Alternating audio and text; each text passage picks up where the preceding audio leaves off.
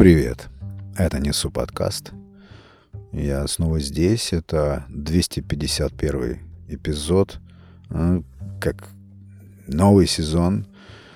Спасибо огромное вам за ваши сообщения, в которых я чувствовал обеспокоенность тем, почему подкаст берет паузу. И это ну, приятно, что кому-то не безразлично то, что здесь происходит. Я вас сердечно от всей души прям всегда благодарю. Илья, тебе большое спасибо, Илья из Самары.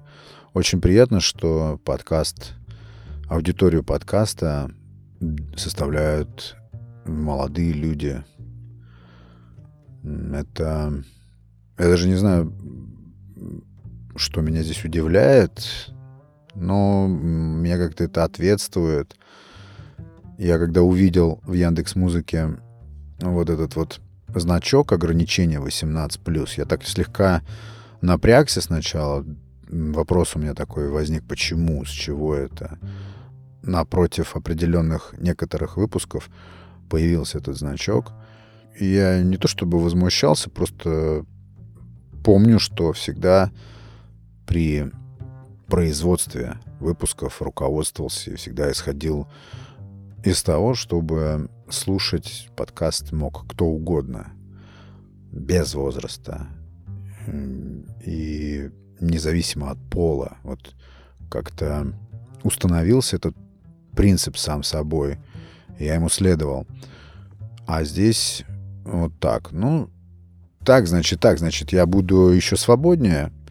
Значит, 18 плюс, значит 18 плюс. Это была моя следующая мысль. Зачем мне нужно было вот эти две недели для перерыва? Да просто немножечко отдохнуть, перегруппировать мыслишки, немножечко, может быть, перенацелиться. Я хочу поделиться тем, что я начал очень интересный сторонний проект как раз вот в эти две недели. Но есть вещь, которой я давно горю. Я, наверное, позже обязательно про нее расскажу. Не смогу удержаться. И вот как раз в эти две недели я этим плотно очень занимался, было время. Это одна из причин. А что касается «Несу подкаст», следующие 250 эпизодов, э, если все будет хорошо, это как бы, не знаю, второй сезон, э, такой большой сезон. Хотелось бы как-то упростить подкаст, упростить поток, ослабить струны, что ли, вот. меньше напряжения, чтобы было в потоке, здесь, в потоке повествования. И надеюсь, я к этому тоже подступлюсь, подойду, и этот формат, который мне видится, он начнет вырисовываться. Очень много идей, очень много незатронутых, еще не тронутых тем. Поэтому все продолжается. Спасибо всем, кто тут обитает, время от времени сюда обращается, или кто постоянно слушает э, «Несу подкаст». Я прям вас обнимаю или жму руку от всей души. я начал читать книгу, начал и бросил. Книга эта называется «Так говорил Заратустра». Книга Фридриха Ницше. Ницше завладел моим вниманием после того, как я прочитал его биографию, просто статью в Википедии. Очень интересная личность. Очень интересная личность. Это экстраординарная персона даже для философии. Но книга эта... Я ее прекратил читать через 40 страниц потому что я просто не вывожу этого смысла. Мне напомнило это одновременно еще несколько книг, Вот э, есть такая книжка, я все время привожу в пример. Она называется «Процесс» э, Франца Кавки. Это просто муть. Я не буду говорить про отсутствие сюжета, об этом даже речи не идет. Нету смысла даже в отдельных каких-то сценках. Может быть, меня пугает отсутствие логики, а может быть, она мне просто недоступна. Я бросил книгу «Так говорил Заратустра». Уважение к Ницше никуда не делось, интерес никуда не пропал, но я просто не могу читать подобного рода книги. И я тогда взял в руки другого немца, моего любимого Ремарка. У меня была начатая книжка. Друзья, я вам очень сильно рекомендую прочитать книгу Эриха Мария Ремарк, которая называется «Ночь в Лиссабоне». Вот это было отштудировано мной от корки до корки и скрасило мой декабрь невероятно. Слушал тут на днях подкаст «Мысль не потерять». Эпизод назывался «Пережить декабрь». Ну, про вот эти все страсти предновогодние, которые я не поддерживаю. Я люблю спокойные декабрь и январь, э, так, чтобы они были монолитом, без особой какой-то границы, без истерии, самое главное, и без агонии. И вот я взял книгу «Ночь в Лиссабоне». Это 30-е годы Европа, которая начинает день ото дня, час от часу трансформироваться вот этим обиженным отморозком с усиками под носом. Это, знаете, не люблю слова «ужас» и «кошмар», но в те времена, как я, как Ремарк нам передает, вот эту записочку страшную в виде книги «Ночь в Лиссабоне», это представляло собой ад. Или, может быть, даже что-то более страшное, чем ад. Я достаточно, в принципе, осведомлен, что происходило в те времена, но я всегда что, допустим, война 812 года, нарисованная Толстым, и мое доверие Толстому как художнику, рисующему реальность тех страшных времен, так здесь я доверяю Ремарку, как художнику, потому что когда ты изучаешь историю у историка, это одну формирует картину в твоих представлениях, и когда ты узнаешь историю или видишь историю в художественном произведении, ты видишь все намного ярче, глубже, тоньше и яснее. Вот почему «Ночь в Лиссабоне» меня так впечатлила. Меня впечатлило то, как массово люди утрачивают человечность. Как на фоне бесчеловечности, массовой бесчеловечности, находятся люди, являющие собой эту человечность. В таких вот адских условиях, в условиях тотального страха и не то что недоверия. Мне всегда не нравится, когда кто-то говорит, ты ведешь себя как животное – я не люблю, когда людей сравнивают с животными. Мы все время говорим, что животные непредсказуемы. Зря мы так говорим. Животные очень предсказуемы в сравнении с людьми. И действительно, вот в таких адских условиях, когда все человеческое сообщество опускается во мрак или в пучину недоверия, ненависти, желания любым способом выжить, любой ценой выжить, ценой предательств, доносов.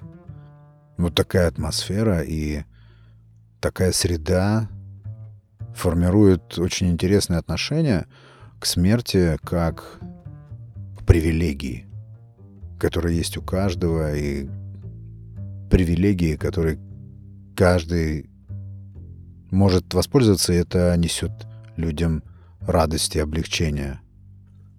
Ну вот интересно, как при таких условиях, в таком аду и мраке, таким красивым и живучим цветком прорастает любовь двух людей друг к другу. Вот это феномен и часть повествования Ремарка и восторгает, и удивляет, и еще раз создает напоминание о том, что без любви-то никуда. А что-то, по-моему, мне не получается ослаблять струны подкаста.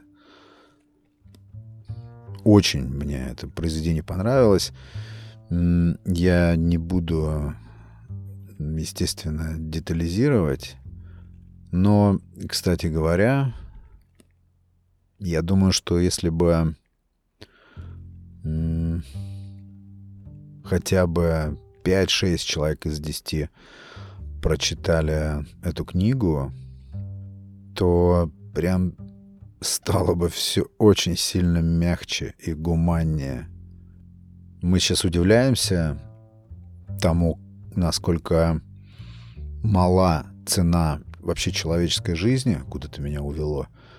Но, видимо, так было во все времена. И нечего здесь питать иллюзий. Разумные, гуманистически как-то настроенные люди, они просто всегда пребывали в стремлении к тому, чтобы повысить или возвысить человека, напомнить остальным людям об этом. Но как-то в массе такого понимания, что человек чего-то достоит, человек стоит много, что вообще чего-то стоит, такого в массовом представлении кажется, что нет. Потому что книга столетней давности «Ночь в Лиссабоне» Ремарка говорит ровно о том же. По сути, за сто лет в плане гуманизма человечество, не знаю, не продвинулось, что ли. Это печально, может быть, но это реально. Так, как оно обстоит.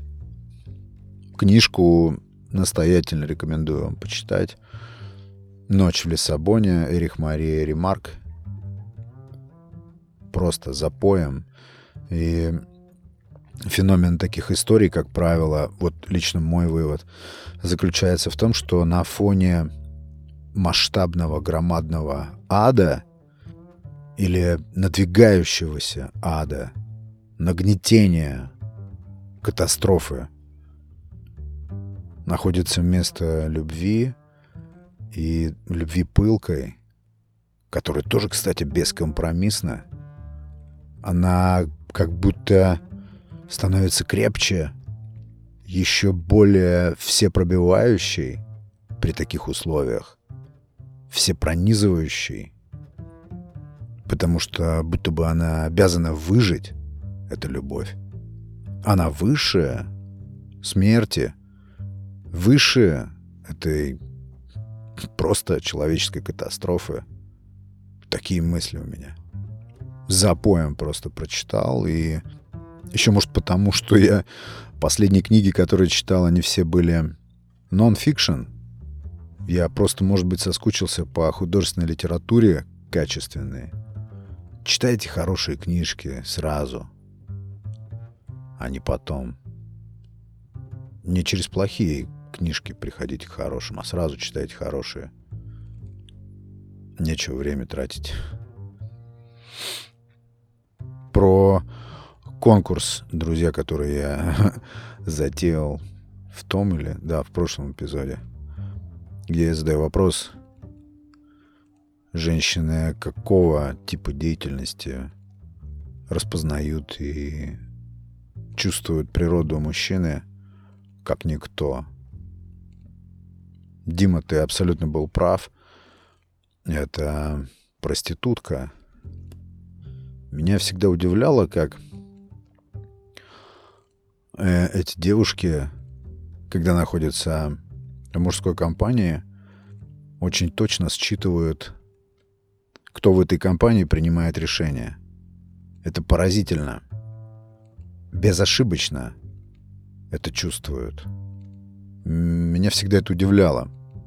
Просто им это необходимо для, для безопасности. У них нет права на ошибку. И вот это требование или это условие делает их зрящими в корень, очень тонко чувствующими мужскую натуру и, самое интересное, безошибочно чувствующими. Но это чисто мнение мое. Но, как выясняется, не только мое.